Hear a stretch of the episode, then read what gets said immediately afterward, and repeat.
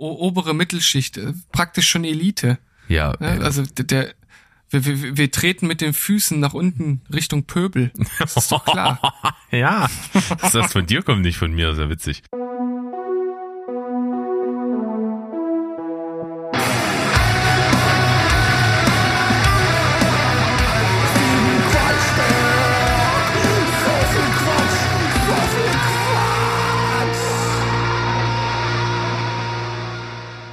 Ho, liebe Welt da draußen. Wir sind wieder am Start, euer liebster Film- und Serienpodcast Steven Spielberg. Heute in der Funktion als Steven Quatschberg. Wir reden also über alles, außer über Filme und Serien. Das, was uns so in den Sinn kommt, über äh, philosophische Alltagsthemen, über Dinge, die uns nerven, Dinge, die uns stören. Wir lassen einfach mal Dampf ab ja, wir gucken einfach, was passiert. Und das kann ich natürlich nicht alleine machen. Das kann ich nur mit meinem liebsten Podcast-Partner, dem Berg. Hallo! Oh ja, das war schön. Das hat, das war eine Ankündigung, die gefällt mir. Hallo Steven. Hallo. Berg, wo erwische ich dich heute? oh, finde ich das geil, weil das wäre so ein kleines Thema bei mir am Anfang jetzt gewesen. Oh, das konnte ich mir nicht verkneifen. war, war aber gut. Also perfekt, besser ging es gar nicht. Äh, wer jetzt nicht weiß, wovon wir sprechen, so beginnt Markus Lanz immer den Podcast mit Richard David Brecht. Und ich, ich wollte die Gelegenheit aber einfach mal nutzen, weil wir uns jetzt schon oft darüber unterhalten, privat, der öffentlich zu danken, dass du mir den empfohlen hast und auch allen anderen da draußen. Ich kann auf jeden Fall bestätigen, dass das eine absolut valide Empfehlung war, denn ich höre praktisch kaum noch was anderes in letzter Zeit. Ja, du bist also gerade sozusagen dabei, die 14 Folgen von Anfang an aufzuarbeiten und äh, bist da, glaube ich, ganz gut dabei, ne? Ja, es sind nicht mehr viele. Ich hab, bin mit der sechsten Folge fast durch und habe damals mit der elften angefangen. Ich finde, das ist halt so eine super schöne Mischung. Es kommt immer darauf an, wie das, wie das Hauptthema der Folge ist. Aber entweder es ist halt wirklich was, was ein, ähm, ja, einfach, einfach auch informativ mitnimmt und, und was Neues an die Hand gibt. Das Ganze äh, rhetorisch äh, sehr eloquent und auch äh, nahbar äh, rübergebracht. Ähm, oder äh, es gibt halt auch so Folgen wie, wie letztens die Folge, wo es halt ums Reisen ging, die halt einfach so ein wohlig warmes Gefühl in mir auslösen. Ähm, und ich, ich, ich höre äh, den beiden einfach gerne zu. Auch wenn es, ich, ich finde es manchmal ein bisschen anstrengend, wenn beide was sagen wollen, weil die fallen sich relativ oft ins Wort. Weiß nicht, ob dir das auch schon aufgefallen ist. Ja, das stimmt. Ähm, kann mit äh, gewissen technischen Dingen zusammenhängen. Ne? Lanz wird ja irgendwie sein sein Studio irgendwo vom echt öffentlich-rechtlichen finanziert haben. Das äh, da ist nicht alles ganz so top. mit Internetleitung, die haben nur so eine Tausender, weißt du? Ah, ja, ja, das ist auch eine Anscheinsvermutung. Ja, nee, das das stimmt. Das ist mir auch des öfteren mal aufgefallen. Ich ich glaube, das liegt aber auch ein bisschen an Brecht, weil der der lässt sich einfach auch nicht unterbrechen. Der zieht halt durch. Ja, das stimmt. Er, er ist da sehr, sehr rigoros. Wenn er was sagen möchte, dann möchte er halt was sagen. Und er lässt sich da manchmal auch das Wort abschneiden, aber ich sag mal so, in, in 70, 80 Prozent der Fälle behält er die Oberhand. Das stimmt. Und ich finde, äh, ein was hast du gesagt, das ist sehr nahbar. Und ich finde bei einem Podcast, der im Grunde genommen ja ein Philosophie-Podcast ist, wenn man es mal so ganz grob in eine Ecke drängen wollen würde, dann finde ich das sehr realitätsnah. Also es ist irgendwie, es sind immer Themen, die mit einem zu tun haben. Also da, ja, was sie da besprechen, das ist nicht irgendwie weit weg. Und ich, ich finde halt, Brecht, der kann das Ganze oft auf, auf fachlich, philosophischer Ebene halt trotzdem gut in Worte fassen, so dass, ich sag mal, auch der Durchschnittsbürger da durchaus mitkommt. Und äh, Markus Lanz ist dann nochmal so ein bisschen für die, für die noch nähere Nähe irgendwie da. Ähm, und ich kann es nur nochmal wiederholen, wer ihn vielleicht aus seiner Sendung nicht mag, so wie ich ihn da oft tatsächlich unausstehlich finde, wie er ähm, seine Sendung moderiert. Ähm, oder noch schlechte Erinnerungen an Betten das hat, das ist hier irgendwie ganz anders. Ja, ein Punkt. Ähm, hast du jetzt in letzter Zeit mal seine Sendung gesehen? Nee, tatsächlich nicht. Es, also dann kann, kann ich dir das äh, ohne äh, Umschweife empfehlen, weil er ist nicht mehr so wie das, was man an ihn, ihm nicht mag. Er ist viel besser geworden. A, Okay. ist er, ist er rhetorisch nicht mehr so dieses äh, sehr pa äh, leicht parodierbare, wenn du weißt, was ich meine. Max Giermann irgendwo in der Ja. Nähe. Und äh, er ist richtig, er ist richtig bissig. Also äh, ich, ich möchte ihn nicht auf, auf der anderen Seite des Tisches haben, weil das ist sein Metier dort. Als Moderat, Moderator dieser Sendung bleibt er an den Gästen dran. Ich habe letztens äh, nämlich die Folge gesehen, da war Friedrich Merz da. Und Merz ist ja schon ein Machtmensch, ein sehr, sehr selbstbewusster, souveräner Typ und äh, auch zu, in gewisser Weise ein Selbstdarsteller. Und Lanz hat den wirklich an seine Grenzen gebracht. Das, äh, das war echt gut. Und das hatte schon was Humoristisches dann. Wie, wie, wie verbissen der an dem dran geblieben ist, war mega. Kann's, äh, kann man bei YouTube gucken, kann man sich mal anschauen. Das ist wirklich äh, top, ähm, hochintellektuelle, super gute Unterhaltung. Richtig gut. Ich, ich weiß nicht genau, in welchem Zusammenhang ich das gehört hatte, aber das, was du mir jetzt schilderst, das habe ich auch schon in einem anderen Zusammenhang gehört und vor allem auch im, äh, in der Vorhut des äh, Wahlkampfes. Da weiß ich, äh, oder habe ich dann halt auch mitbekommen, dass er da ähm, den Armin Laschet wohl auch ganz gut an die Kandare genommen hat. Also da hat er auch richtig giftig nachgefragt und hat ihn auch ziemlich in die Bredouille gebracht. Ähm, und ja, das ist halt so, so ein bisschen das, was ich, ähm, was ich in den letzten Jahren äh, immer mal, wenn ich es gesehen habe oder Ausschnitte gesehen habe, immer so ein bisschen vermisst habe, ja. Und be- äh, als letzter Punkt von mir noch dazu, äh, Richard David Brecht hat ja auch irgendwie eine Sendung. Brecht? Ja, Und da hat er meistens auch einen, einen Gast irgendwo aus der Philosophie und redet über ein bestimmtes Thema. Und da ist er sehr mm, gebremst. Ja, schon ein bisschen. Also er ist, er ist sehr gewählt in seiner Wortwahl und er ist auch vorsichtig und er versucht auch Sachen nicht zu bestimmend auszudrücken das, das, Hm. das, ist zwar sehr hochtrabend und auch trotzdem in- informativ, aber äh, es ist ein bisschen, es wirkt etwas gefiltert. Und äh, den Filter hat er ja deutlich weniger im Podcast. Also da, da haut er auch gerne einfach mal unverhohlen raus. Das, das finde ich Ja. ganz geil. Ähm, ich, mich würde natürlich jetzt einfach nur interessieren, wenn du ihn einfach mal privat in dem Gespräch äh, komplett ungefiltert hast. Ich glaube, das ist, das ist, wäre, wäre mein Paradies. Das wäre, das wäre Mind- mega. Mindblowing, hä? Ja, das wäre da, mega. Da, da habe ich jetzt dieses, dieses, dieses Meme von, von Steve Jobs vor Augen. Ja. Ja, also Ja, Empfehlung aber- von uns. Empfehlung von uns. Und ähm, um, um äh, vielleicht jetzt die, die aktuellste Folge mal aufzugreifen, da geht es auch wieder viel um Corona und Co. Und da finde ich einen Satz, den den Lanz gebracht hat, den fand ich halt so gut oder nicht ein Satz, es war ein Gedanke, so ein, so ein ganzes Gedankenpaket, wo er halt meinte, ähm, diese Leute, die jetzt äh, gerade gegen die Corona-Maßnahmen protestieren und die in Richtung Querdenker und Verschwörungsmythen und so abdriften, ja, wenn die in den Urlaub fliegen, dann vertrauen die dem Piloten, dass der das vernünftig macht, der ist ja dafür ausgebildet. Wenn die zum Zahnarzt gehen, ne, dann vertrauen die auf dem Zahnarzt, dass der äh, eine vernünftige Ausbildung hat und dass er weiß, was er äh, tut, ja. Aber wenn es um eine Pandemie geht, ja, um etwas, wo, wo wirklich Experten gefragt sind, da ist dann auf einmal Facebook die Anlaufstelle, wo man sich die Informationen holt. Und das ist, das ist ja so absurd in, in sich schon, ja. Das ist eigentlich, eigentlich äh, so ein einfacher Gedanke, der diese ganze Querdenkenbewegung so auf einen Punkt bringt. Ja. Ich habe es ja auch das letzte Mal schon erwähnt, ich bin ja auch im beruflichen Kontext durchaus mit Leuten konfrontiert, die also auch aus unterschiedlichsten Gründen gegen diese Impfung sind und teilweise auch äh, so im entferntesten Bereich dann schon zu so einer Gruppe von Schwurblern zählen können, gezählt werden könnten. ja, sehr konjunktiv ausgedrückt.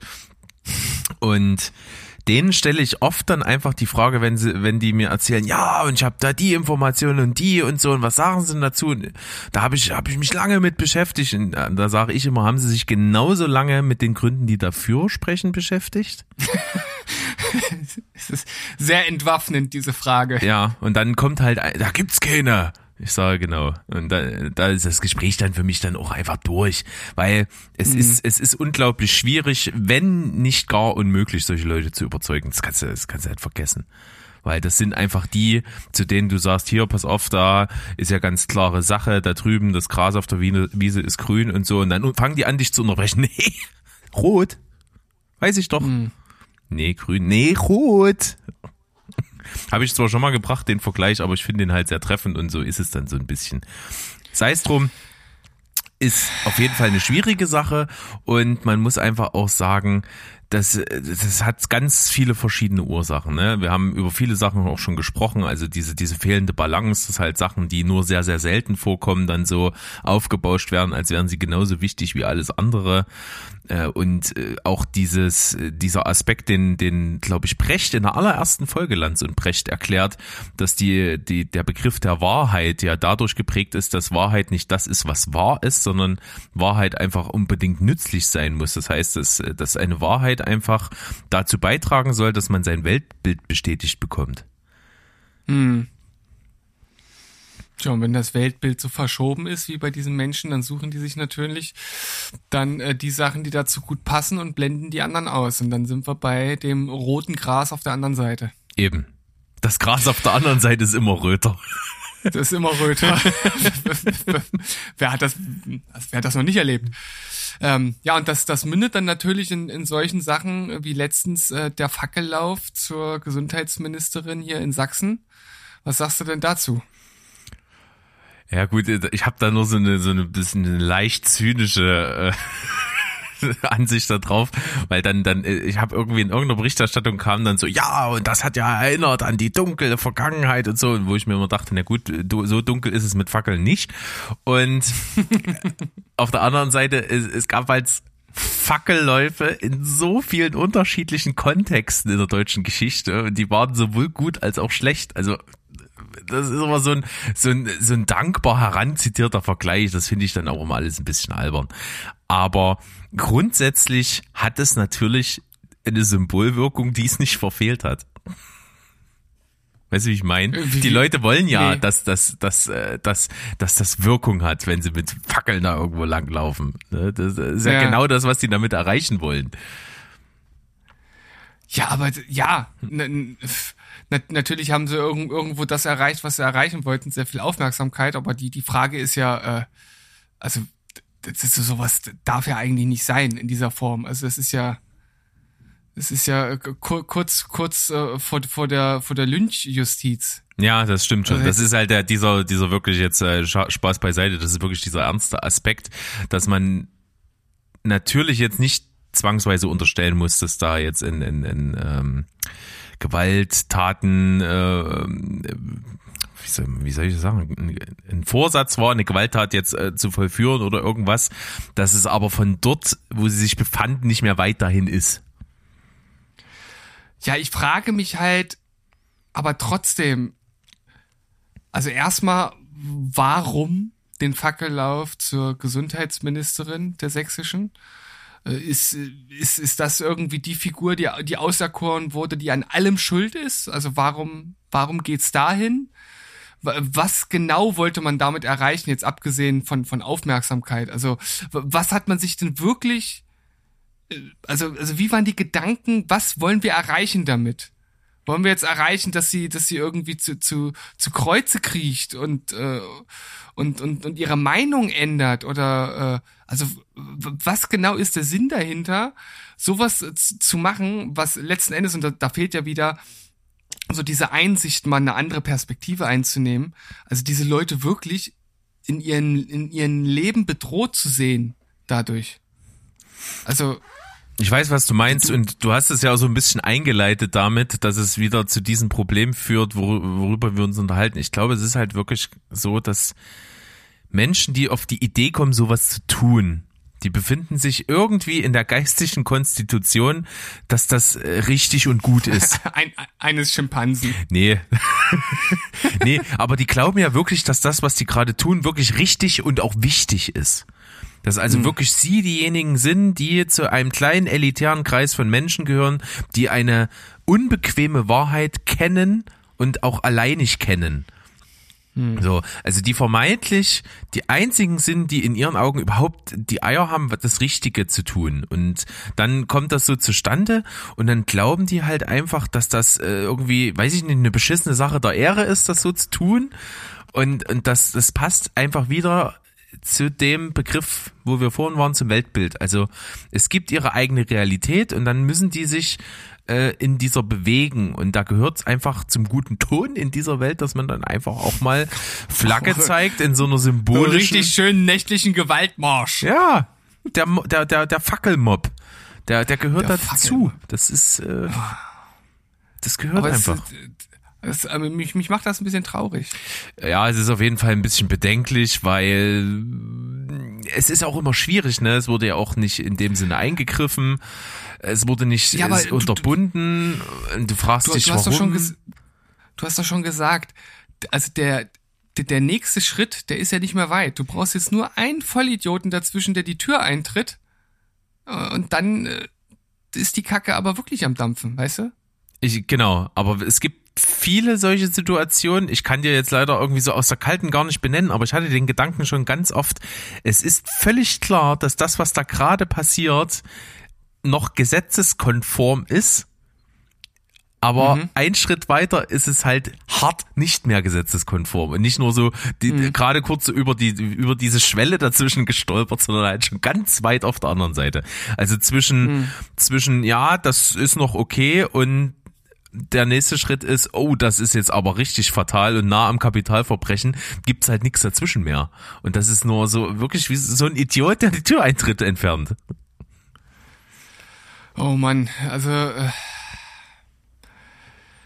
ich weiß nicht genau, wie ich äh, über sowas äh, letzten Endes wirklich denken soll. Soll man dem so viel Aufmerksamkeit schenken, wie wir es jetzt hier tun? Ist es etwas, was man irgendwie wegignorieren kann? Ist das irgendwas, was einfach wieder verschwindet? Ähm, ich finde das echt schwierig. Ich, ich finde es auf jeden Fall richtig, dass wir drüber sprechen. Und wenn ich, wenn ich zum Beispiel dran denke, wie das gerade in, ich verwechsel es immer, ist das gerade in Freital, wo auch immer diese Demos sind? Ist es, ist es nicht Freiberg? Oder Freiberg? Ich sage ja, ich verwechsel's immer. Aber ihr wisst, wovon wir reden.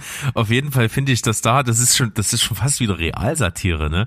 Dort sind halt einfach Menschen, die treffen sich dort, die immer zu diesen in Anführungsstrichen Demonstrationen, aber sie sind so intelligent, dass sie nichts tun, was das, was sie da tun, zu einer Demonstration macht. Und deswegen kann es nicht aufgelöst werden. Das finde ich halt immer so spannend. Ja, weil äh, eine Demonstration kann man auflösen, aber wenn dort einfach nur Menschen laufen, nicht skandieren, nicht äh, irgendwie politisch miteinander reden und auch keine Plakate oder irgend Schilder mit sich führen, dann ist das halt per Definition keine Demo, sondern es sind halt mehrere Leute, die zufällig gerade zur selben Zeit am selben Ort spazieren gehen.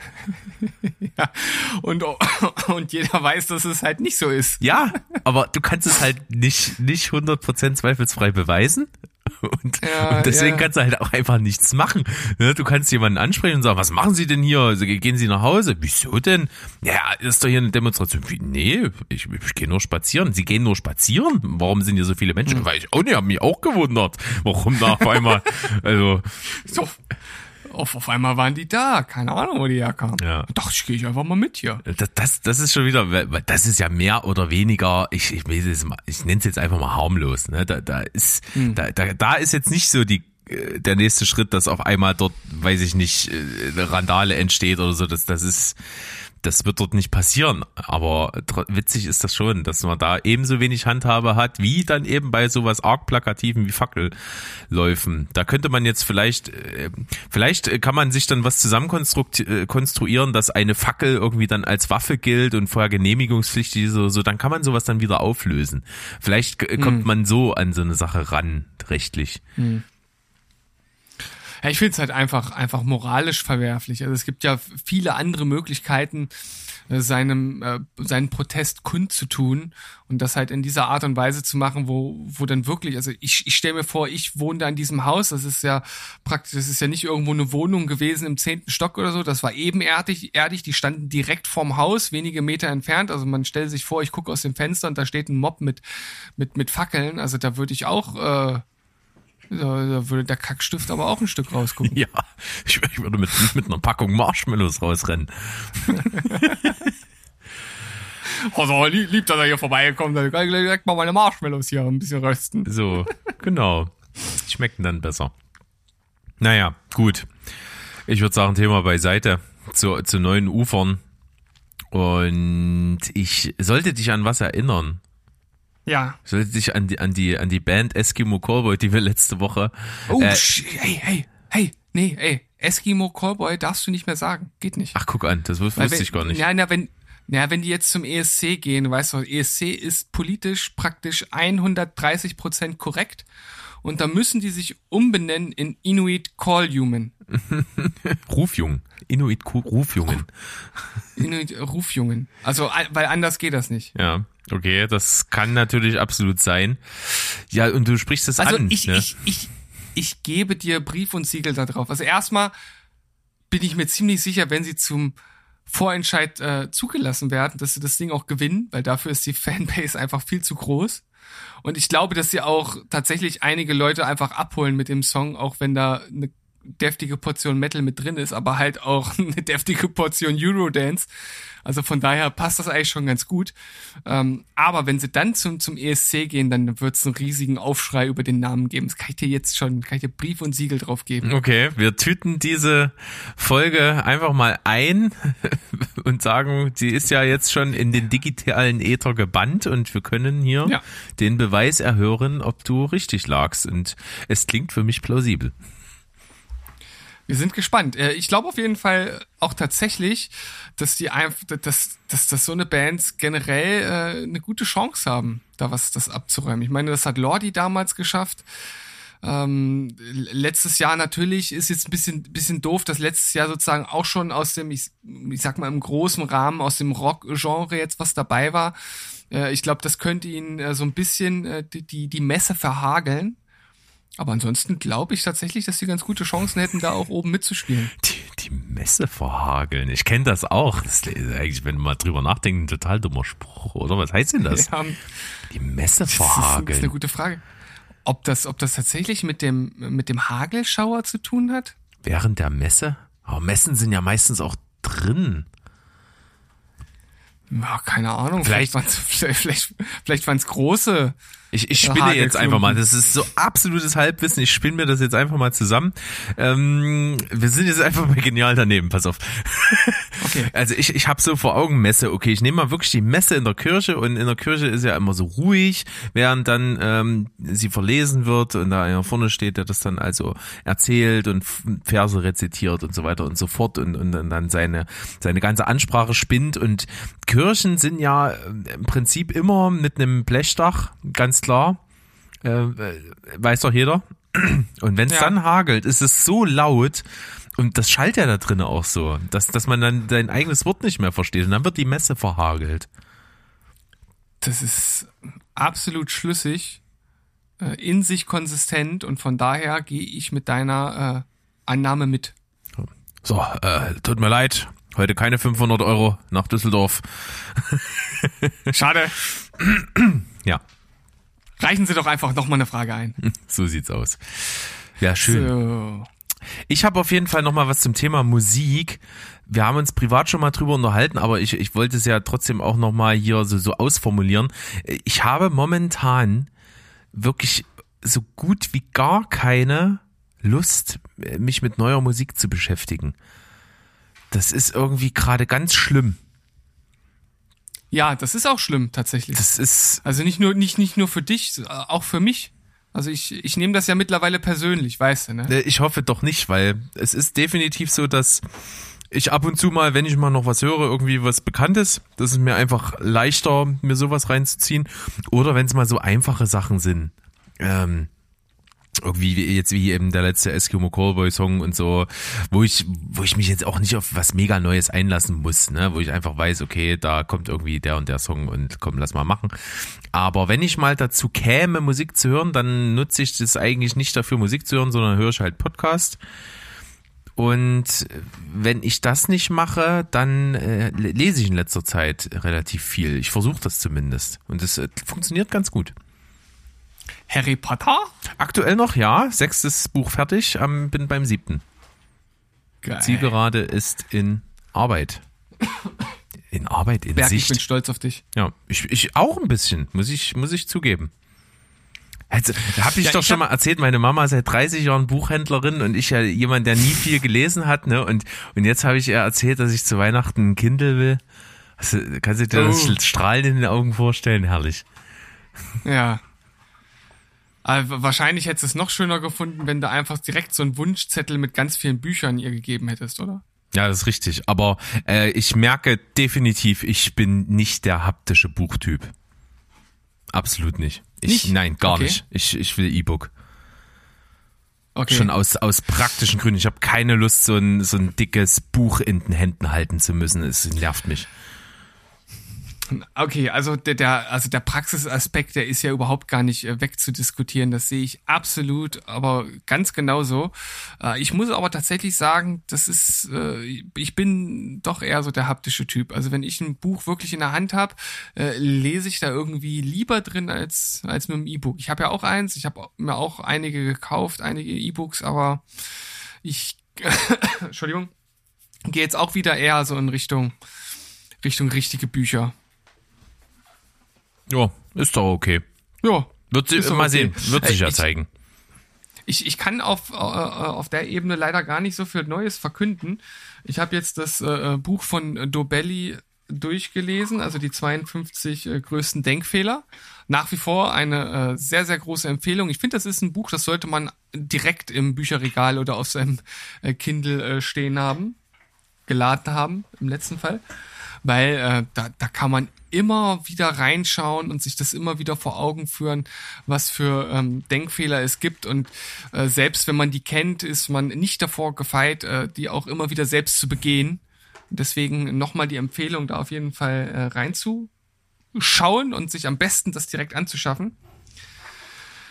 Äh, ansonsten habe ich hier vielleicht, das ist eher jetzt äh, kein, äh, kein Update äh, zu dem, was ich gelesen habe, sondern ein Buch, was jetzt hier bei mir liegt. Und da habe ich richtig Bock, das äh, zu lesen, weil das ist mal so ein bisschen, äh, was heißt ein bisschen, also ein ganz anderer ähm, Ansatz, so in Richtung, naja, man kann schon sagen Time Management, ähm, aber jetzt nicht in dem Sinne von, dass man halt einfach, also ne, wie man To-Do-Listen macht oder irgendwie so ein, so, ein, so, ein, so ein Schmonz oder diese ganzen Tipps, die man sowieso schon kennt, äh, dass ich äh, Time blocken und äh, äh, Aufgaben-Batching, dass du die Sachen, die zusammengehörst, alle zusammen erledigst und nicht immer einen kleinen Teil und so weiter. Gibt's ja fünf- 50.000 Sachen und, und Methoden und so weiter.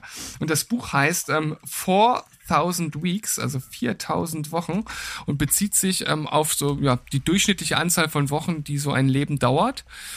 Und ähm, es geht halt letzten Endes darum, wie wir die Zeit, die wir haben, eigentlich äh, sinnvoll nutzen können. Und ähm, das finde ich einen äh, spannenden Ansatz, weil es halt auch so in Richtung Achtsamkeit geht.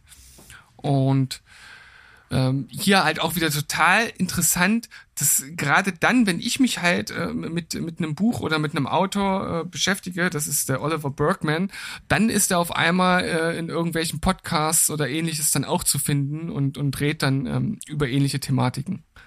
Irgendwie ist das immer so eine, so eine Fügung, die sich dann ergibt. Ja, ist ja auch so ein bekanntes Phänomen. Ne? Man muss sich jetzt fragen, äh, gehört das zu dem Phänomen oder ist es wirklich gerade blöder Zufall? Ähm, das Phänomen besagt ja, dass immer, wenn man sich mit einer Sache halt beschäftigt, man die auch überall irgendwie wahrnimmt, mehr wahrnimmt, als man es vorher klar, getan ja. hätte. Das- Einer der Denkfehler, die auch in dem Buch drin sind. Ja. das, ist, ja total meta. Was ich auf jeden Fall auch im Zusammenhang mit dem Autor empfehlen kann, äh, ist seine Kolumne in The Guardian. Ähm, Das ist ja die äh, eine eine britische ja, Zeit Zeitung, ähm, so aus dem ja ich sag mal vergleichbar, glaube ich hier äh, bei uns so mit der Taz. Ähm, und dort äh, hat er eine Kolumne, die jetzt letztes Jahr zu Ende gegangen ist, hat die, glaube ich, 15 Jahre lang äh, geschrieben, also wirklich, ich glaube, 670 Stück oder so. Äh, This column will change your life. Ein, äh, ich sag mal, kein ganz kleiner Titel, also auf jeden Fall mit einem recht großen Versprechen. Und da geht's natürlich auch so, ähm, oh, tut mir gerade ein bisschen Hustenreiz. Das ist wieder das, ist das, was abends wieder zurückkommt bei meiner scheiß Erkältung. Geht mir richtig auf den Sack. Ähm, ja, ähm, wer da auf jeden Fall Interesse hat, alles so äh, rund um äh, Produktivität und ähm, Achtsamkeit und Meditation und all sowas in diese Richtung. Ähm, das Ganze natürlich ohne Wuhu und Wawa, der äh, kann da mal reinschauen. Ohne Wuwu und Wawa. Ja, warum nicht? Kann man auf jeden Fall machen. Was, was macht eigentlich dein Blog?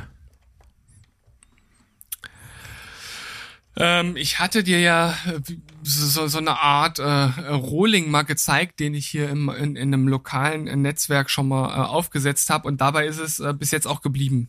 Gut. Also ich habe noch nicht weiter dran gearbeitet, hatte mal so, so den Gedanken, dass ich äh, vielleicht so eine Art äh, Tagebuch, wenn man so möchte, meiner äh, Philosophiereise als, als Blog verfasse. Also ich versuche mich ja äh, jetzt tiefer mit philosophischen äh, Themen und vor allem Philosophen der Neuzeit irgendwie auseinanderzusetzen und da so ein bisschen meine Gedanken zu verfassen und die dann allen zugänglich zu machen, wenn es da tatsächlich Leute geben sollte, die äh, da gerne mitlesen wollen. Aber das war mal, ja, ist halt so ein Gedankenspiel, ob ich das dann wirklich auch mal mache oder ob ich das vielleicht erstmal generell nur anfangen werde für mich persönlich. Mal gucken. Ja, mach mal. Ich, ich, ich würde es lesen. Dann kommen harten Themenwechsel. Wir gehen jetzt mal richtig weg. Ich habe auf jeden Fall noch so zwei Beobachtungen gemacht und die haben mich so ein bisschen dazu veranlasst, dich zu fragen, ob du ähnliche Sachen, Beispiele bringen kannst. Und zwar finde ich auch im Zuge von Corona, aber auch finde ich so generell in der heutigen Zeit ist uns als Gesellschaft ein was absolut verloren gegangen, aber, aber komplett und hoffnungslos. Und das ist der Pragmatismus. Also uns sind, hm. es, wir machen manchmal Sachen so unnötig kompliziert und das ist, das nimmt unsinnige Züge an. Beispiel Zug, ja, wenn ich gerade bei Zügen bin, da gab's diese unglaubliche Story, dass ja durch unseren Föderalismus in Deutschland natürlich jedes Bundesland seine eigene Scheiße festlegt in Bezug auf Corona-Regeln und Co. Und dass es dann wirklich zu solchen Absurditäten kommt, dass wenn du im Zug sitzt, im Bordrestaurant, im ICE und da was isst, beziehungsweise sich dort aufhält und und und ähm, da darfst du musst du keine Maske tragen in dem einen Bundesland und in anderen Bundesland ist es so und das ändert sich wirklich also mit mit dem Überfahren per Zugstrecke der Landesgrenze. Das heißt, äh, in der einen in der in dem einen Bundesland hast du die Maske auf und dann kannst du sie abnehmen. Es, ja. es ist es ist so absurd. Da wären auf jeden Fall einfachere Lösungen möglich, wenn man denn wollte. Ja. Aber ähm, wie sagt das äh, altbekannte Sprichwort, zu viele Köche verderben den Brei. Da will jeder irgendwie mitreden und jeder irgendwas bestimmen und auf sein Recht beharren. Und Deshalb ist das leider nicht möglich. Also ich weiß auch nicht, wie du dir das vorstellst, Berg. Also ja. das musst du mir jetzt schon mal erklären, wie das einfacher geht. Ja, soll. einfach gesunder Menschenverstand. Aber nein, jeder pocht auf seine Regeln. Genauso, wir hatten auf Arbeit einen Mitarbeiter, der musste irgendwo halt, äh, wenn er da Zutritt haben wollte, halt Impfzertifikat vorzeigen und so, alles cool. So. Und ich kann es auch in gewisser Weise verstehen Trotzdem ist es Wahnsinn, dass jeder Geimpfte jeden Tag an, an diesen Zugang sein Impfzertifikat vorzeigen muss. Das ist per Definition absoluter Schwachsinn. Es ist völliger hm. Schwachsinn, weil wenn du heute geimpft bist, ist, bist es morgen wahrscheinlich auch noch. Es ist, es ist wirklich so absurd. Klar ist es dann einfacher, zu sagen. Wieso kenn, kennst du nicht die ganzen äh, äh, ähm, Unimpfstellen oder oder Reimpfstellen? Stimmt, das wird dann rausgezogen, ne? Boah, Alter, das wäre ein Geschäftsmodell, da würdest du die ganzen Verschwörungstheoretiker voll zu dir kriegen.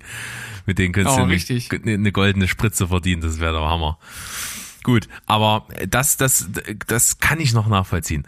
Aber dass dann wirklich einer zu mir gesagt hat, ja, äh, der muss dann dann das vorzeigen und so, und dann kann er rein. Äh, da habe ich gesagt, naja gut, der hat ja sein Handy dabei. Ja, ja, aber da muss er ja auch einen Ausweis mit dabei haben. Ich sage, ja, ist ja in Ordnung.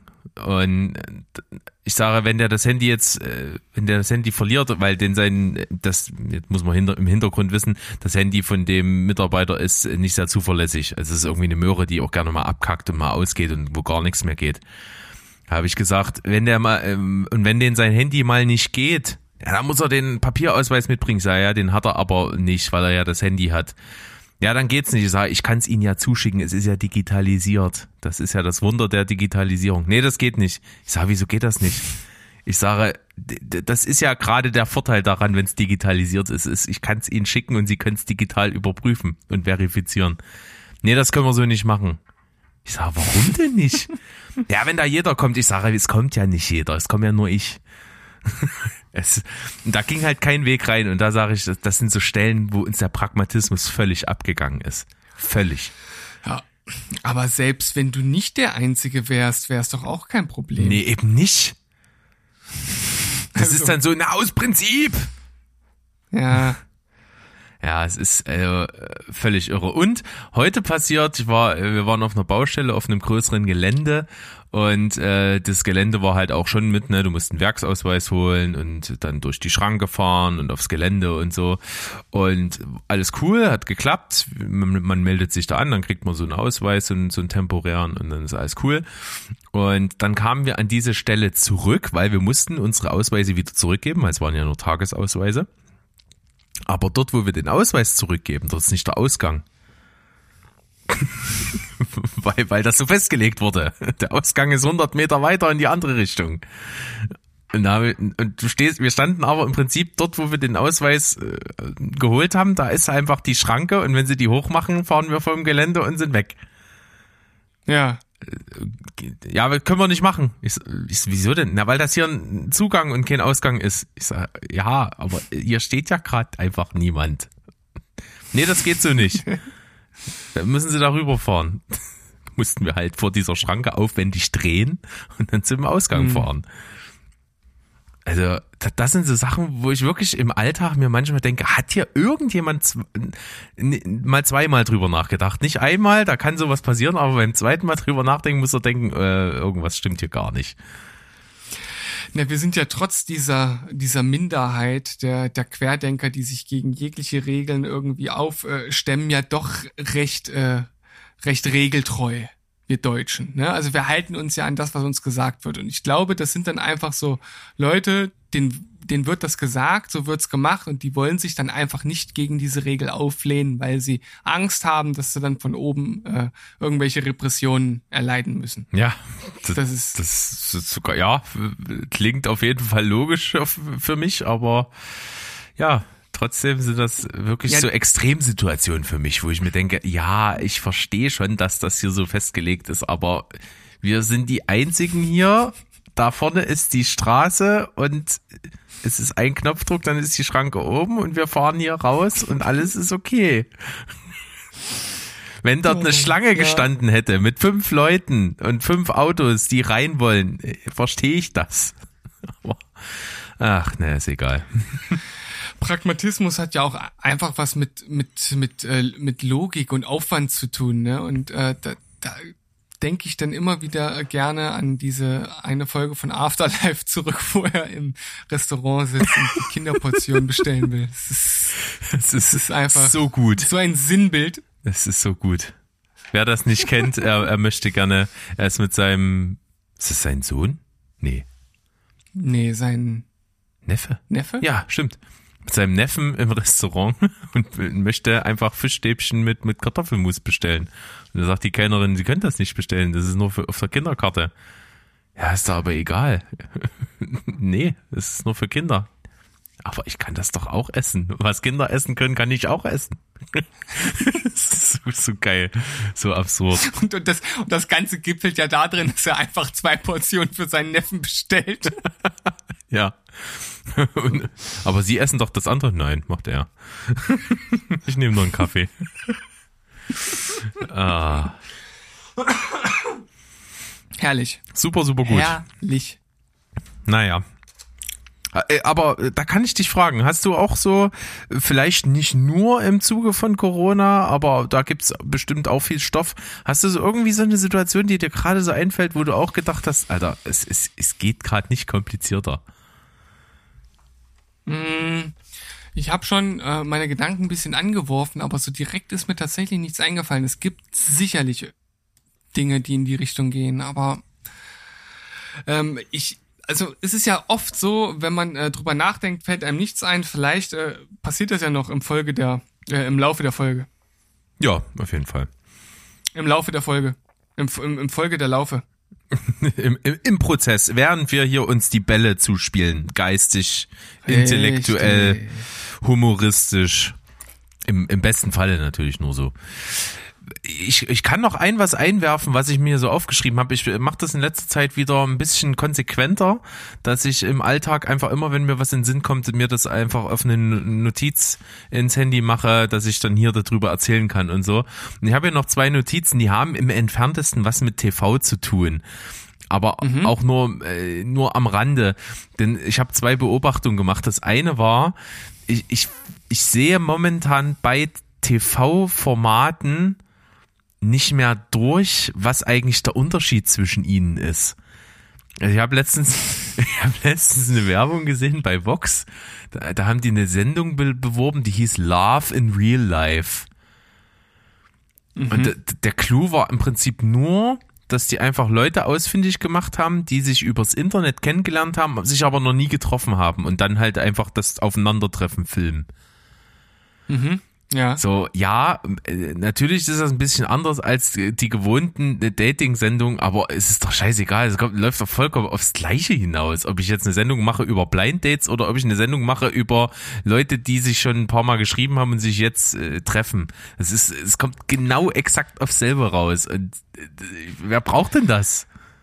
Ja, das interessiert doch die Zielgruppe nicht. Das ist doch das Ding. Die müssen doch einfach nur sehen, da kommt irgendwas Neues. Das hat irgendwie was mit Liebe und mit Dating zu tun. Und deshalb ist das dann schon interessant. Ob das jetzt der gleiche Mist ist, äh, den die letzte, äh, der in den letzten 15 Jahren schon über den Flimmerkasten äh, gehuscht ist, das ist doch, ist denen doch völlig Wurst. Dass wir uns darüber aufregen, weil wir mit solchen Formaten nichts anfangen können und vielleicht ein, zwei mehr Erbsen im Kopf haben, äh, da- das ist ja klar. Ich muss dir recht geben und ich muss dir widersprechen. Ah, okay. Also recht Dann- gebe ich dir, das klingt absolut logisch für mich. Es ist, äh, ist super hergeleitet gewesen.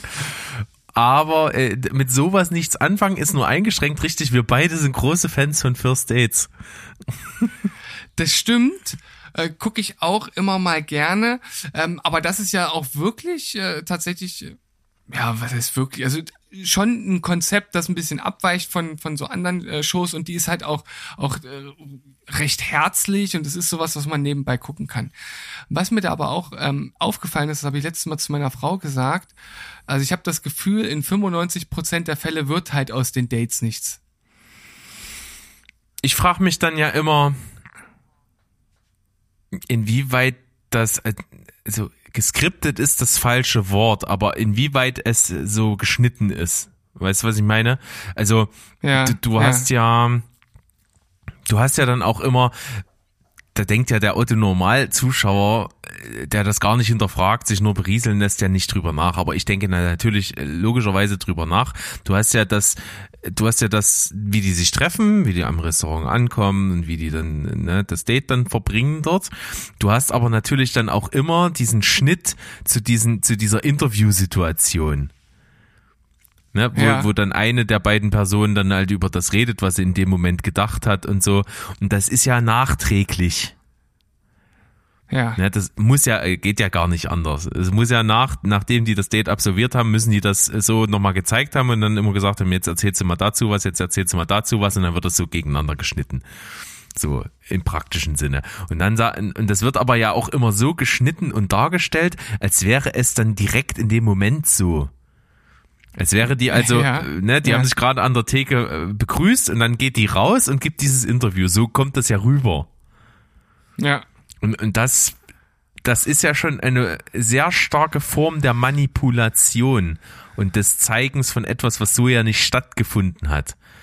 Da hast du absolut Und recht. dann ja. frage ich mich halt immer, wie viel ist da noch, was manipuliert ist? Hm. Und deswegen glaube ich manchmal auch am Ende einfach, dass sie die Geschichten, die die von den Paaren einblenden, halt komplett ausgedacht sind. Glaubst du? komplett. Dass sie wirklich sich einfach ausdenken. Ja, gut, das Passt doch viel, ist kann- doch viel kann einfacher. Hm. als, als da jetzt Kontakt zu halten.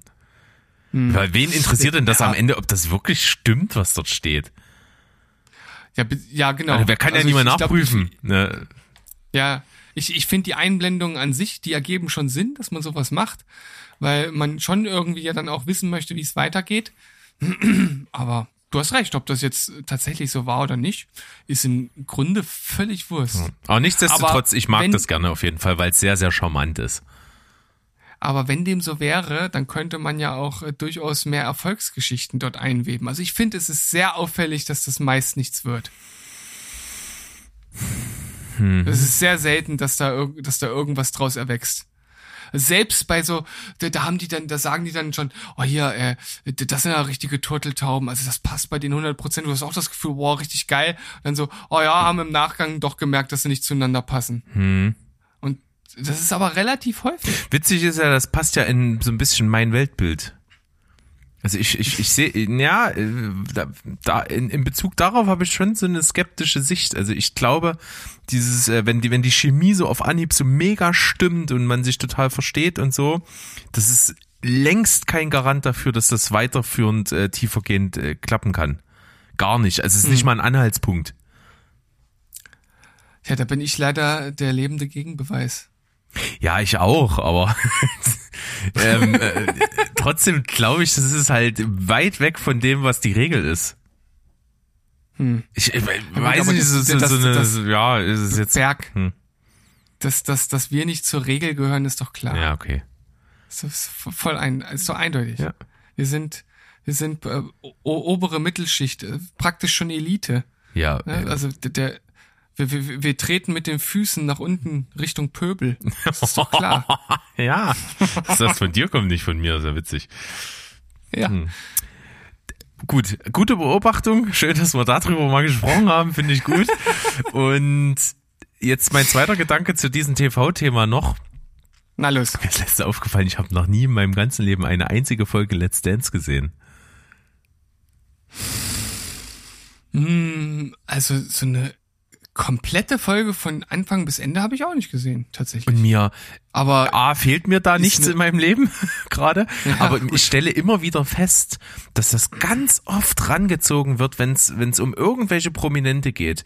Wenn so ein, so, ein, so ein Abriss von dem, was die bisher gemacht haben, äh, wird das immer ganz besonders herausgestellt. Und war mal bei Let's Dance. So, da denke mhm. ich mir, ja, schön. Ähm, du kannst, du hast Schritte gelernt und hast getanzt klasse. Willst du jetzt einen Sonderapplaus dafür oder ist halt eine Fernsehshow, wo man sich vorbereiten muss und, und, und dann vorbereitet man sich vor und dann liefert man ab und dann es ist doch nichts anderes als als äh, The Taste oder irgendwas. Es ist doch ne, ja, na, das das ist aber äh, das ist das, was die Leute sich gerne anschauen. Das ist einfache einfache Berieselung. Da sind ja äh, Promis dabei. Äh, ich sag mal, im Vergleich zu anderen Promi-Formaten kann man da tatsächlich äh, vielleicht auch noch von dem ein oder anderen Promi tatsächlich sprechen. Ähm, aber äh, mehr ist es letzten Endes nicht, aber das, das scheint ja auszureichen als Qualitätsmerkmal, um sich da selbst in anderen Formaten zu promoten. Das ist, das ist der Standard heutzutage. Hm. Ist halt, ist, ist, ist so. Weil ist so. ist so. Ja. Gut. Oder, oder, oder wenn man im Dschungel war, das ist doch auch schon Qualitätskriterium. Also, ah, ich glaube nicht. Also ich glaube, das ist schon das deutliche Kriterium, dass man wirklich ganz unten war. Ja, aber die Leute, die äh, äh im Dschungel waren, die kriegen in diesen ganzen anderen verkackten Reality-Formaten, also Let's Dance ist ja kein Reality-Format und das ist auch deutlich hochwertiger als das, auf was ich jetzt anspiele.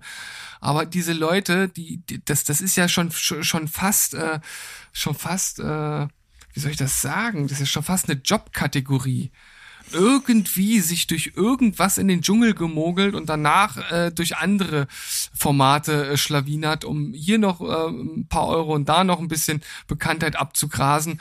Und auch wenn wir das überhaupt nicht nachvollziehen können, weil das gar nicht unser Ding ist, äh, scheint es ja genug Publikum zu geben, um diesen Leuten dann eine Plattform und eine Karriere in Anführungszeichen zu ermöglichen. Das ist äh, bitter, aber das ist so. Ja, da gebe ich dir vollkommen recht. Also das ist halt schon der Weg, den du gehen musst, wenn du verhältnismäßig leicht es zu einer Fernsehkarriere bringen möchtest. Mhm, genau.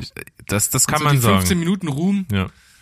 Es gibt ja wirklich Leute, die haben ja, die, also der Weg ist ja eigentlich jetzt gerade so momentan schon, der, der gewünschte Weg ist ja der, du gehst in irgendein so Format, ne, ich sage jetzt mal am Beispiel einer jungen Frau, ne, musst irgendwie versuchen, möglichst attraktiv zu sein, dann gehst du in irgendein so Format mit, weiß ich nicht, Love Island oder irgend sowas Bescheuertes, sowas ganz Hohles äh, um dich dann dort erstmal zu präsentieren, äh, ne, um möglichst mhm. viele äh, sabbernde Männer da draußen halt irgendwie auf deine Instagram-Seite zu ziehen wenn da ein Grundstock davon da ist, äh, wird der dann äh, im, im Optimalfall etwas größer, so dass du dann irgendwann mal auf das Level kommst, dass sich die Followeranzahl dazu eignet, Influencer zu werden. Dann machst du das eine ganze, ganze mhm. Weile, akquirierst dann halt dabei eben irgendwelche Firmen vielleicht, die dich dann äh, da mit Produkten versorgen und so. Und so gehst du die Tippel-Tappel-Tour so weit hoch, dass du wieder so viele Follower hast, dass du dich lohnst für das nächste Level an Reality-Shows oder Game-Shows oder sonst was im Fernsehen Fernsehen gebucht zu werden.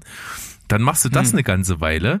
Und wenn du das irgendwann geschafft hast, äh, lange erfolgreich zu machen und dich in der Phase dann so zu profilieren, dass die Leute dir abkaufen, dass du nicht diese Scheiße bist, die du am Anfang deiner Karriere gemacht hast, sondern dass du wirklich was zu erzählen hast, dass du ein Talent hast, dass du sympathisch bist, dass du beliebt bist, dann kriegst du vielleicht, wenn du Glück hast, halt die Chance, wirklich mal eine, eine eigene Sendung zu moderieren und so und dich dann wirklich auf ein Level zu arbeiten, wo du eigentlich mal ursprünglich hin wolltest. Alter, Berg hat das Reality Star Influencer Game auf jeden Fall durchgezockt und gewonnen.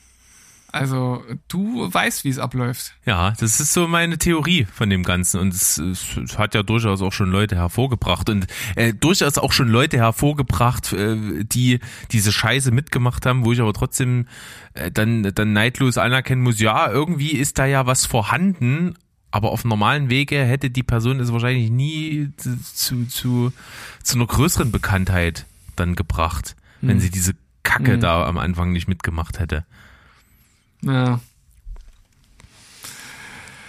Oh Mann, aber so ist das heutzutage in der TV-Landschaft. Das ist äh, das, was das Publikum sehen will. Und wenn man mal ehrlich ist und sich die ganzen, äh, ich sag mal, gängigen äh, Kanäle abseits von ARD und ZDF und den anderen öffentlich-rechtlichen anschaut, dann ist da teilweise auch nicht viel mehr vorhanden. Hm. Das ist, es hm. ist eine Beobachtung, eine ziemlich bittere. In Influencer-Game und so. Hm. Schwier schwieriger, hm. schwieriger Punkt. Was, was mich jetzt gerade, ist gerade ein Geistesblitz, jetzt, jetzt fängt ja diese furchtbare Phase an, wo, wo dann so, so komische Sendungen um die Weihnachtszeit und Adventszeit veröffentlicht werden, wo irgendwelche Promis ein improvisiertes Krippenspiel äh, machen. Oder, oder eine oh Weihnachtsmärchen erzählen oder irgend so eine Scheiße. Ich hasse das. Das ist so furchtbar. Hm.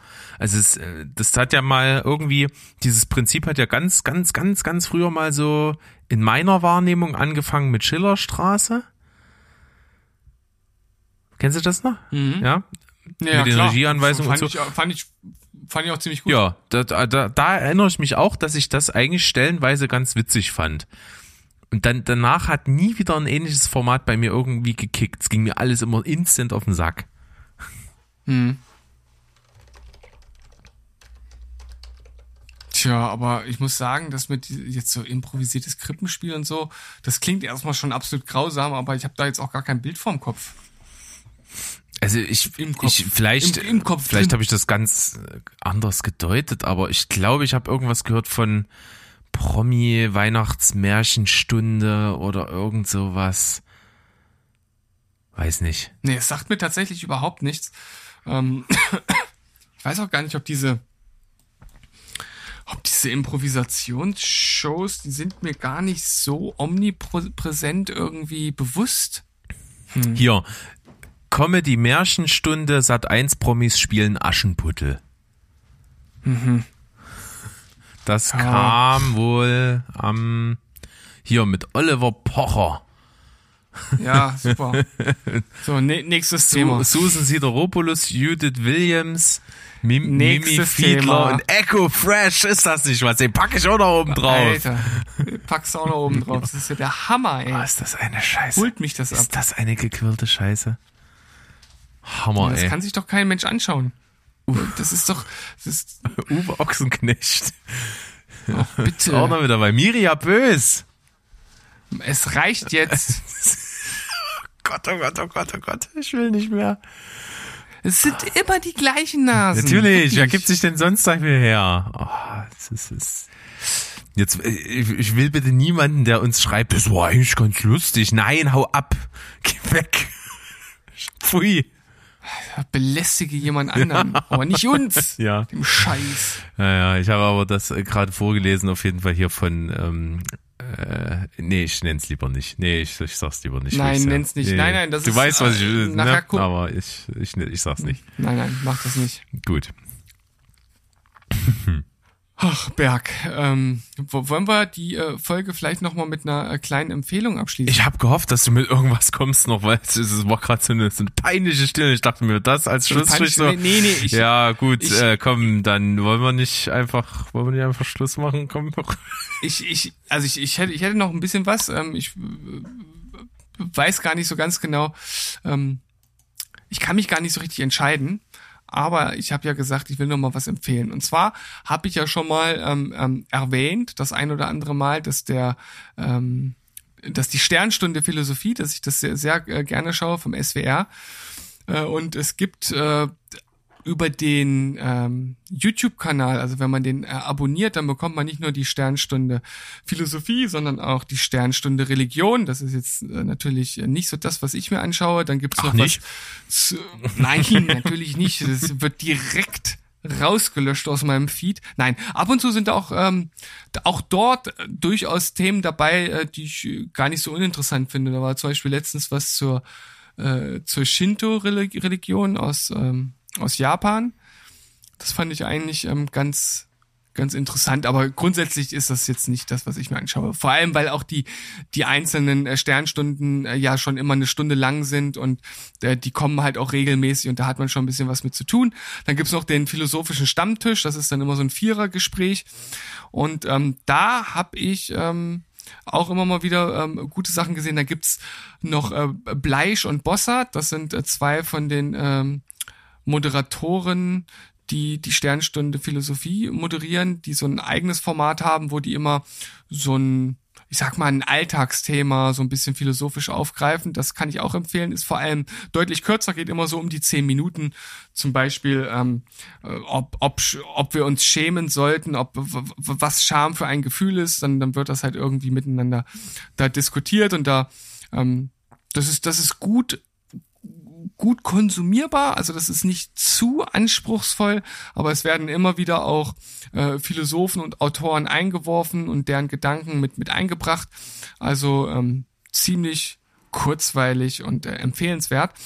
Und worauf ich jetzt eigentlich hinaus äh, wollte und äh, wo ich jetzt auch mit dir vielleicht noch mal so ein bisschen in die Diskussion einsteigen möchte. Ich hatte in einer äh, Philosophie äh, Sternstunde äh, mir das Thema Ererben zu Gemüte geführt und ob das denn eigentlich gerecht ist. Und da dachte ich mir, ich frage doch einfach mal den äh, Berg, sag mal, wirst du irgendwas erben, abgesehen von den Spielschulden deines Vaters? Vorsicht. Also jetzt wirklich das materielle Erben, nicht äh, genmäßig, oder? Ja, ja, das ist das Materielle. ja. Okay. Äh, also jetzt ich, bestimmt sicherlich irgendwas, aber nee, nichts Nennenswertes. Also nichts, was äh, weder was mich zu Reichtum noch zu irgendwie äh, äh, universeller Erleuchtung führen wird. also, ähm, also ja, Erben ist ja immer so diese Wunschvorstellung, ne? Du hast, du hast irgendeine Ja, ja, genau. eine, eine Tante in, in Amerika, von Ja. der du dein Leben lang nichts gewusst hast und die ganze Familie auch nicht und die ist gestorben und die hat dir, gerade dir, warum auch immer, ein paar. Millionen hinterlassen. Naja. Äh, Das ist, das ist super geil, dass du jetzt einfach direkt das vorwegnimmst, was ich eigentlich erzählen wollte. Weil das ist so ein bisschen so ein Running Gag zwischen mir und meiner Frau. Wenn ich unten in den Briefkasten gucke und nichts drin ist, dann bin ich immer ganz enttäuscht, dass das kein Brief von irgendeiner weit entfernten Verwandten ist, die mir dann ganz viel Geld hinterlassen hat. Ähm, aber äh, kommen wir doch äh, vielleicht mal zu dem eigentlichen Punkt. Ist denn das dann überhaupt gerecht? Boah, das ist gerecht, finde ich das so ein hart, so, so ein schwerwiegendes Wort. Naja, aber man hat ja, man hat ja nichts dafür getan. Man hat nichts gemacht. Woher kommt das, d- d- das, das Recht, dann fünf Millionen von jemandem zu erben, den man vielleicht noch nicht mal kannte? ist das gerecht oder ist das irgendwas, was ähm, ist ja ein ganz heiß äh, diskutiertes Ding, ist ja eine Erbschaftssteuer. Muss sowas besteuert werden? Also halten wir mal fest, äh, dass dass eine sehr, sehr reiche Person stirbt und irgendjemand das Geld kriegt, der von dieser Person nicht mal was gewusst hat, das ist, glaube ich, sehr, sehr selten. so selten, dass es natürlich. vernachlässigbar ist. Deswegen kann man das, glaube ich, gar nicht so sagen, dass derjenige, der etwas erbt, äh, da nichts für gemacht hat.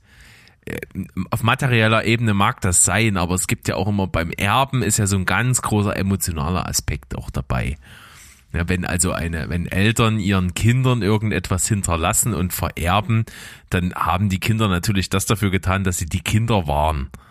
Ja, also das, das bedeutet ja, glaube ich, schon was im Leben eines Dahinscheidenden, dass der wird ja auch oft so als Sinn des Lebens ja hinge hingestellt, dass also dieses Kinderkriegen und dass irgendwas von dir bleibt und dass du was in die Welt setzt, was irgendwie, was du geprägt und geformt hast und was dann dir weiterlebt und so, dann ist es ja völlig gerechtfertigt, wenn, wenn das so ein, so ein Stellenwert hat, dass du dann deine, deine Liebschaften, die dir lieb und teuer waren, äh, auf materieller Ebene dann einfach denen hinterlässt. Also da würde ich nicht mal von in Art, also da würde ich das Wort Gerechtigkeit gar nicht mit reinnehmen, weil ist ja vollkommen klar, dass du, wenn überhaupt dein Reichtum irgendwie verteilt wird, dass du das denen angedeihen lässt, die dir irgendwie was bedeutet haben. Ja, also auf, auf emotionaler Ebene kann ich das natürlich durchaus nachvollziehen. Aber man kann ja einfach mal, mal durchspielen, dass halt, also wir reden ja jetzt hier nicht äh, davon, dass, dass Tante Hilda dir irgendwie 1000 Euro vererbt oder sowas. Ne? Also wir reden jetzt schon von irgendeinem äh, von Beträgen, die weitaus höher sind. So, und da ist es ja nun auch ganz oft der Fall, dass das ähm, schon Geld ist, das über mehrere Generationen in der Familie durchaus auch weiter vererbt wurde. Da ist ja irgendwann die Frage, äh, ist denn das dann überhaupt noch, noch gerecht, dass ich jetzt in der vierten, fünften Generation Geld bekomme, für das ich nichts getan habe, für das äh, sind wir jetzt natürlich auch ein Stück weit bei Kapitalismus, äh, Kritik und, und Co. Ne? Ähm, man, man geht zurück, man verfolgt, wo kam das Geld denn eigentlich her und die Leute, die eigentlich dafür gearbeitet haben, die sind damals abgespeist worden, ob das jetzt äh, in irgendeiner Weise ausreichend gerecht war, das sei jetzt mal dahingestellt, darum geht's ja auch nicht. Aber derjenige, der es seit fünf, sechs, sieben Generationen oder wie viel auch immer äh, später bekommt, der hat doch nichts dafür gemacht, gar nichts. Ja, aber das ich kann das nachvollziehen, warum. Ich, ich, ich hätte eher andersrum eher ein Problem damit. Stell dir mal vor, ich bin jetzt ein richtig reicher Sack, ja, und, und, und, und sterbe und hab mein Geld. Da, da will ich doch nicht, dass mein Geld an irgendjemand geht. Also da gibt es ja jetzt ähm, mittlerweile auch eine äh, ne, ne Bewegung an, an Philantro philanthropischen äh, Milliardären, die das ja ganz anders sehen. Also es gibt ja, äh, da gehört unter anderem, man kann von ihm halten, was man will, und ich, ich glaube, dass er generell auf, auf menschlicher Ebene äh, recht bedenklich äh, ist, aber Mark Zuckerberg ja auch dazu, der, äh, ich glaube, 99 Prozent seines äh, seines äh, Reichtums äh, praktisch mit, mit dem Tod weggeben möchte. Ja. Damit da Gutes mitgetan werden kann. Naja, aber gehen es wir mal davon Bewegung, aus, ich, ich, ich kenne ja Mark Zuckerbergs Familienverhältnisse jetzt gerade nicht, aber wenn der ein Kind oder eine Frau oder weiß der Geier was hat, dann wird er da aber schon vorher fest sichergestellt haben, dass die ihr Leben ausgesorgt haben. Und da er so viel hat, ja. wird das durchaus einfach möglich sein, dann eine Riesenmenge Geld wegzugeben. Also ich finde das Beispiel halt schon Quatsch. Also da, da, da ja, wird gut, auch bei den Milliardären wird jeder, jeder seine eigene Familie und die Menschen, die ihm lieb und teuer sind, abgesichert haben. Und dann ist es natürlich einfach, sich großkotzig hinzustellen, zu sagen, oh, jetzt, jetzt gebe ich aber so viel Geld noch weg. Ja, aber im Verhältnis gesehen, äh, weiß ich nicht. Ja, aber das ist doch darum, aber darum geht's doch. Es geht doch darum, dass halt einfach ein Großteil von, von dem Geld, das man hat und das, das sowieso nicht äh, in irgendeiner Weise dann bei, bei der nächsten Generation äh, sinnvoll genutzt werden kann. Das ist jetzt natürlich auch diskutabel, das stelle ich jetzt einfach mal so in den Raum. Ähm, wenn die ausgesorgt äh, werden mit äh, wie viel Geld auch immer und dann aber immer immer noch Milliarden für andere sinnvolle Dinge für die Gesellschaft weitergegeben werden können, dann ist doch das ist doch das eine, eine, eine tolle Sache. Da sollte man viel mehr Milliardäre zu bringen. Ich finde das, ich finde das, ich verstehe den Hintergrund, aber ich finde es übergriffig, ehrlich gesagt. Weil, wo, wo willst du die Grenze ziehen? Du, du nimm jetzt einfach mal jemanden an, jemand ist Selfmade-Millionär. Ja, von, von, von, von null auf, auf, auf 100 Millionen. Ja, und der, der stirbt und, und äh, vermacht sein Geld jetzt an seinen, an seinen Sohn, sag ich mal, und, und äh, der, äh, ja, zu seinen Lebzeiten braucht er das nicht auf und, und übergibt, was weiß ich, noch 90 Millionen an seinen Sohn. Mhm. Dann, dann ist dieses Geld halt einfach mal verdient worden. Warum muss die, warum muss jeder, der das Geld dann kriegt, wieder den Beweis antreten, dass er genau diesen Wert äh, gerecht wird?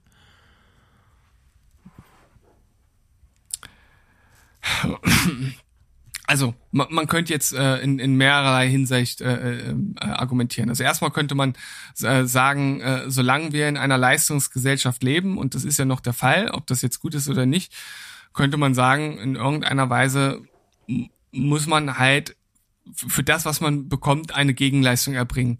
Bin ich jetzt auch generell nicht der Fan für, könnte man aber äh, von könnte man aber äh, durchaus äh, für argumentieren. Äh, auf der anderen Seite äh, ist es doch halt aber einfach äh, einfach so, dass bei allem, was, was wir tun und, und machen, wird besteuert. Warum wird bei der Erbschaftssteuer das so zögerlich behandelt? Warum wird da nicht ordentlich abgeschöpft, weil ja trotzdem immer noch ein Großteil weitergegeben werden könnte? Und das ist doch etwas, was dann auch allen zugutekommt. Verstehst du? Nee, das äh, sehe ich halt einfach nicht so, weil das Geld, das, was ich vererbe, das ist doch schon mal besteuert worden. Warum, warum muss ich das gerade, wenn ich das weitergebe, doppelt besteuern? Das ist doch totaler Schwachsinn. Naja, aber das ist, das ist, Warum maßt sich denn ein Staat an, dass wenn ich jemandem was vererbe, anzukommen zu sagen, da kriege ich jetzt aber auch was davon? Der Staat hat ja auch überhaupt nichts damit ja, zu tun. Ja, aber das ist Gar doch nichts. aber im Grunde genommen auch eine völlig stinknormale Finanztransaktion. Bei allem, äh, wenn, wenn, wenn du irgendwo was äh, einkaufen gehst, bezahlst du Steuern. Wenn du irgendwo, wenn du dir ein Haus, ja, aber das ist ja eine äh, Mehrwertsteuer. Verkaufst, bezahlst du Steuern. Das ist ja eine Mehrwertsteuer, ja. weil ja auch ein Mehrwert stattgefunden hat. Es hat ja auch äh, was äh, stattgefunden, was das rechtfertigt, dass da eine Steuer drauf ist. Aber wenn ich, wenn ich, äh, weiß ich nicht, 5000 Euro nehme und die jemandem gebe, dann äh, ist da null gerechtfertigt, dass irgendjemand kommt und sagt, davon kriege ich jetzt auch was ab. Hm. Null. Also, äh, warum denn? Also vielleicht, äh, ich weiß nicht, ich kann es jetzt äh, anscheinend nicht so in, in Worte fassen, dass du davon überzeugt bist, aber vielleicht kannst du dir ja einfach die, die Folge äh, dazu mal anschauen und dann können wir hier gerne nochmal äh, erneut diskutieren. Also ich bin auf jeden Fall, ähm, wie du merkst, da durchaus auf, auf der Seite, dass dort auch nochmal äh, eingegriffen äh, wird und das Ganze mit umverteilt wird. Ich verstehe ja auch, warum du dafür bist, ne? Weil man natürlich, äh, da gebe ich dir absolut recht, mit, mit dem ganzen Geld halt viel Gutes machen könnte. Aber ich, ich, ich, ich finde es halt einfach bedenklich, wenn sich irgendjemand hinstellt und das, und das dann bestimmt. Weil äh, da ich, ich kann mit dem mir erarbeiteten Geld äh, machen, was ich will. Äh, ich, und wenn ich es vergrabe, ne, es gab mal diese diese Geschichte von von auch so ein irgendwie so ein Millionär, der ah, wie der wie war denn das? Der hat verfügt, dass bei seiner Beerdigung sein Rolls Royce vergraben wird. Hm irgendwie. Und da gab es einen riesen Aufschrei, wie kann man denn dieses Auto äh, begraben, das macht doch überhaupt gar keinen Sinn und so. Und äh, die Pointe dabei ist eine ganz andere gewesen. Da ging es nämlich darum, äh, dass das so viel, dass man rauskitzeln wollte, wie die Leute denn argumentieren, dass dieses Auto nicht vergraben wird und dass, dass es bei Menschen völlig klar ist und da niemand drüber nachdenkt, aber bei sowas wie ein Rolls-Royce einfach sich auf einmal Leute echauffieren und sagen, das geht doch nicht, das kann man aus den den Gründen nicht machen und dann hat er gesagt, ja, Aber die Toten begrabt ihr und, und deren wertvolle Organe für andere Menschen auch. Da ging es also um, um Organspende in der Pointe. Ja, aber das ist ja, das ist ja auch, äh, das sind doch zwei völlig unterschiedliche Paar Schuhe.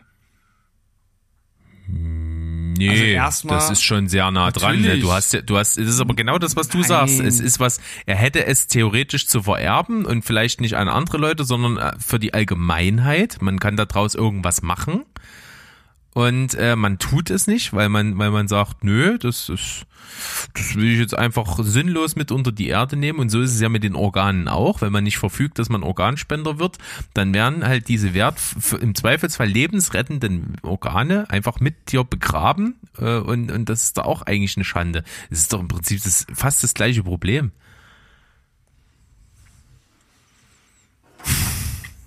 Hm.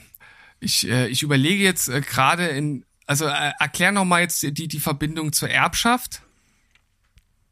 Wo siehst du da jetzt die, die Verbindung? Na, jetzt nicht explizit zu, dem, zu diesem Erbschaftsthema. Nee, es ging jetzt einfach nur darum, dass dein Motiv, äh, deine Meinung zur Erbschaft ja hauptsächlich darauf beruht, dass, dass du findest, dass, dass äh, das Geld einfach an jemanden geht, der vielleicht damit auch nur Scheiße macht und sich einfach nur äh, besäuft und, und Drogen nimmt und, und man mit dem Geld eigentlich im Zweifelsfall was Gutes für die Allgemeinheit tun könnte. Das hm. ist die Parallele, ja. ne? dass man einfach damit was hätte Gutes hätte tun können. Und in welchem Zusammenhang steht da jetzt der Rolls-Royce zu? Der das ist doch nur Teil ich, der Geschichte ich, ich gewesen. Der Mann, der hat einfach grad, ich verstehe einfach gerade nicht, was du mir sagen dieser willst. Dieser Typ hat einfach auf Organspende aufmerksam machen wollen mit dieser Aktion. Er hat vorher nichts gesagt Richtung Organspende, sondern hat das mit diesen äh, verfügt, dass bei seiner Beerdigung sein Rolls-Royce mit beerdigt wird. Und damit hat er den Aufschrei äh, generiert, der dann dazu geführt hat, dass er das dann kommentiert hat und gemeint hat, es war nur eine PR-Aktion und hat dann den Vergleich zu den Organen gebracht, um darauf aufmerksam zu machen. Hm. Na gut, ja, hm, gut. Ich, ich, ich glaube, ich war irgendwie zu verbohrt, äh, irgendeine Verbindung Richtung äh, Erbschaft jetzt äh, zu ziehen und konnte das irgendwie nicht so ganz entziffern. Aber erstmal, ja, also ich finde es ja erstmal erstmal gut, dass er darauf aufmerksam macht und ich finde äh, generell, dass, dass jeder seine äh, Organe auch zur Verfügung stellen sollte. Also ich äh, habe einen äh, Organspendeausweis und kann dem auf jeden Fall äh, zupflichten, aber trotzdem ähm, ist es ja auch ein bisschen komplizierter. Also du kannst ja, also äh, wenn du stirbst, muss ja auch sofort gehandelt werden. Ja? Das heißt, dann äh, müssen deine Organe auch, auch direkt entsprechend entfernt werden, damit die halt auch weiter genutzt werden können. Rolls-Royce, der steht jetzt irgendwo rum, irgendwann kommt jemand und dann wird er vielleicht vergraben und äh, dafür wurden ja auch äh, irgendwelche seltenen Metalle benutzt. Steven, du hast es äh, noch nicht so ganz verstanden. Es ging jetzt nicht prinzipiell um den Rolls-Royce. Es ging ihm eins zu eins 100 Prozent bei der Aktion um die vorhersehbare Reaktion der Menschen. Es ging nur okay. darum, diese Reaktion, die kommt, dass nämlich Menschen tausend Gründe finden, warum so ein Rolls-Royce nicht vergraben werden soll, aber sich nicht einmal Gedanken über Organspende gemacht haben. Es ging nur darum. Es hm. ging jetzt nicht um den Rolls-Royce an sich. Okay. aber danke, dass du es, dass du es verteidigen wolltest. Ja, alles gut, ich verstehe das. Ähm, hm. Du hast mich jetzt, du hast mich so aus dem Konzept gebracht, weil ich nicht wusste, was du mir sagen willst, dass ich jetzt völlig am Ende bin. Ja. Das macht aber nichts. Wie gesagt, äh, dann ich gucke mir mal dieses Video zur Erbschaft an. Sehe auch den Punkt, den du hast, aber äh, ich finde es trotzdem, es ist schwierig, eine Grenze zu finden, wo fange ich an und wo höre ich auf. Ja, das ist ja generell ein äh, Thema, das auf jeden Fall spaltet und ähm, wir haben es ja jetzt auch bei uns gesehen, dass wir da ja äh, andere Ansichten haben. Und ich glaube, bei dem, was ich gesagt habe, da äh, gab's gab's ein, ein, ein, erneut einen Stich im Herz von, von Christian Lindner. Ja, von mir nicht. der, nee, von der sagte, also Christian Lindner sitzt gerade bei sich im Sessel, hört uns zu und sagt, ey, Berg, bester Mann. Bester Mann, ja. Ja, na, auf jeden Fall in dem Video, da gibt's auch ähm, eine, eine junge Dame, die jetzt äh, demnächst, ich habe jetzt leider den, den Namen nicht parat, ähm, die weiß schon, dass sie von ihrer von ihrer Großmutter ähm, sehr viel Geld erben wird, ähm, die das auch aus irgendeinem Geschäft hat aufgebaut und ähm, sie hat halt, also sie, sie, organi sie organi nicht sie organisiert sich, sie äh, na, wie nennt man das denn, wenn man fleißig irgendwo mitmacht? Sie engagiert sich so.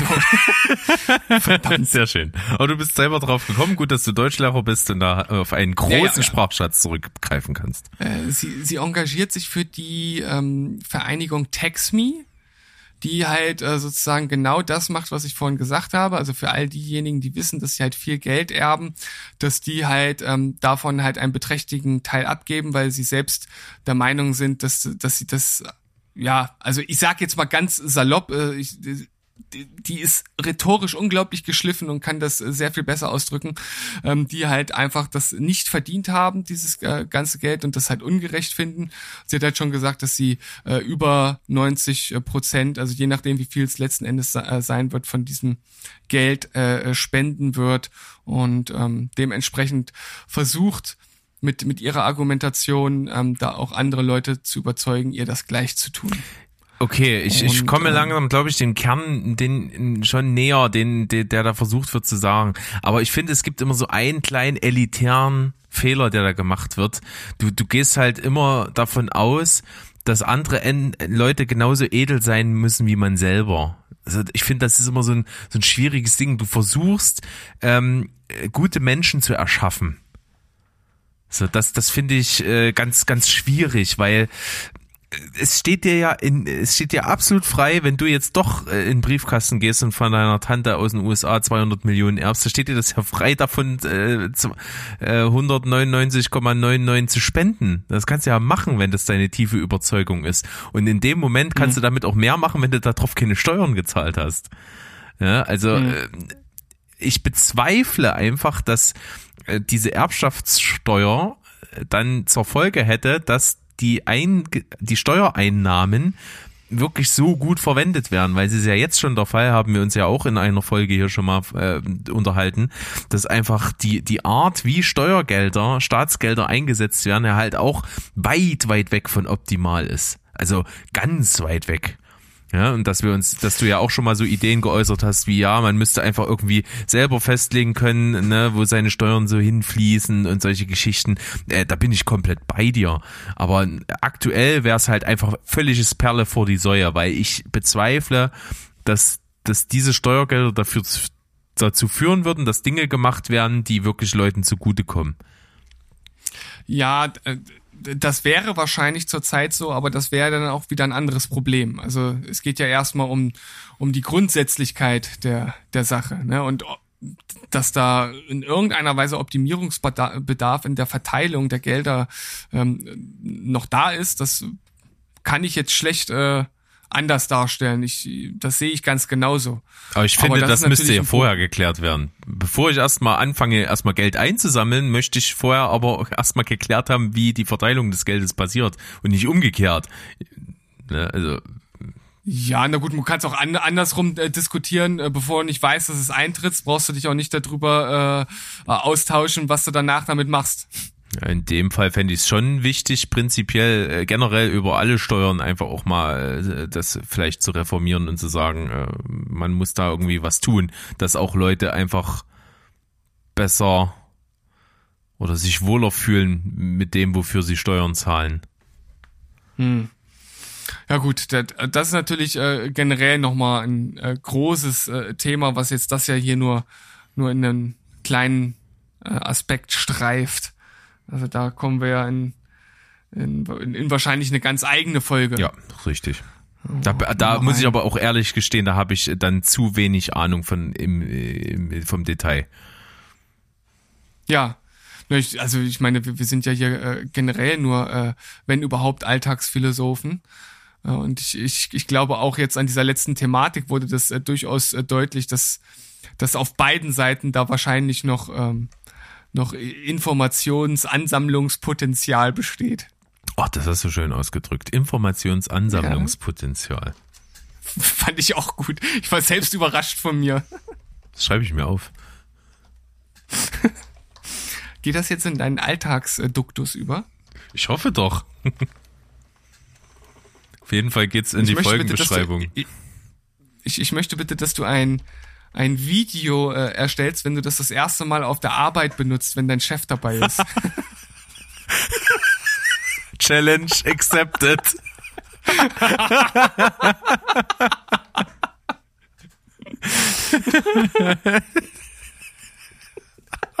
ist das gut? Oh. Das ist, Ihr habt's alle gehört, er hat gesagt, Challenge accepted. Also dieses Video wird es geben. ja, dieses wirst, bist du zu Gesicht bekommen, du kannst dann erzählen, wie es war. Mal gucken, wie ich das hinkriege, wie ich meinen ganzen Tag so, ich, ich streue überall so Brotkrumen mit Themen und so, dass wir irgendwann ja, genau. auf das entscheidende Thema kommen, wo ich das fallen lassen kann. Das wäre mega. Oh, wie geil das eigentlich wäre, wenn, wenn, äh, keine Ahnung, irgendwann Anfang nächsten Jahres haben wir bestimmt wieder mit der ganzen Firma irgendwo eine Sitzung. Wie ich das einfach in der Sitzung einbaue, das wäre der Hammer. Ja, dann alle, alle äh, ganz äh, äh, ekstatisch ihre Augen aufreißen und äh, völlig in Jubel ausbrechen über diese Wortkreation. Das wäre schon das, das ist geil, ey. Ste stehen auf, Standing Ovation. Herr Rollberg, ich möchte sagen, mit, mit diesem Wort haben Sie einen Anspruch auf den CEO-Posten dieser Firma mit Erfolg in Anspruch genommen. Super. Perfekt. Habe ich gerade gesagt, Ihren Anspruch auf den Posten in Anspruch genommen? Ich glaube. Geil. Es könnte sein, also, aber wie das oft so ist, ne, man fängt einen Satz an und, und ist völlig ja. begeistert darüber, wie eloquent man den formuliert hat und ist dann irgendwo in der Sackgasse angekommen, dass man sich freut, dass man so, so cool argumentiert und rhetorisch gewandt war und dann ja, weiß man nicht mehr, wie man den Satz angefangen hat, wie ich gerade. Das ist absolut super. Ist halt, ja, es ist halt doch nicht so weit her mit unserer Rhetorik, vor allem wenn das so spät am Abend ist. Und deshalb würde ich sagen, lieber Berg, nach dieser äh, äh, harten Portion Diskussion würde ich sagen, dann machen wir jetzt hier so ein kleines Schnittchen und sagen Tschüss, ciao und goodbye. Bleibt quatschfrei. Tschüssikowski. Rinjahauen.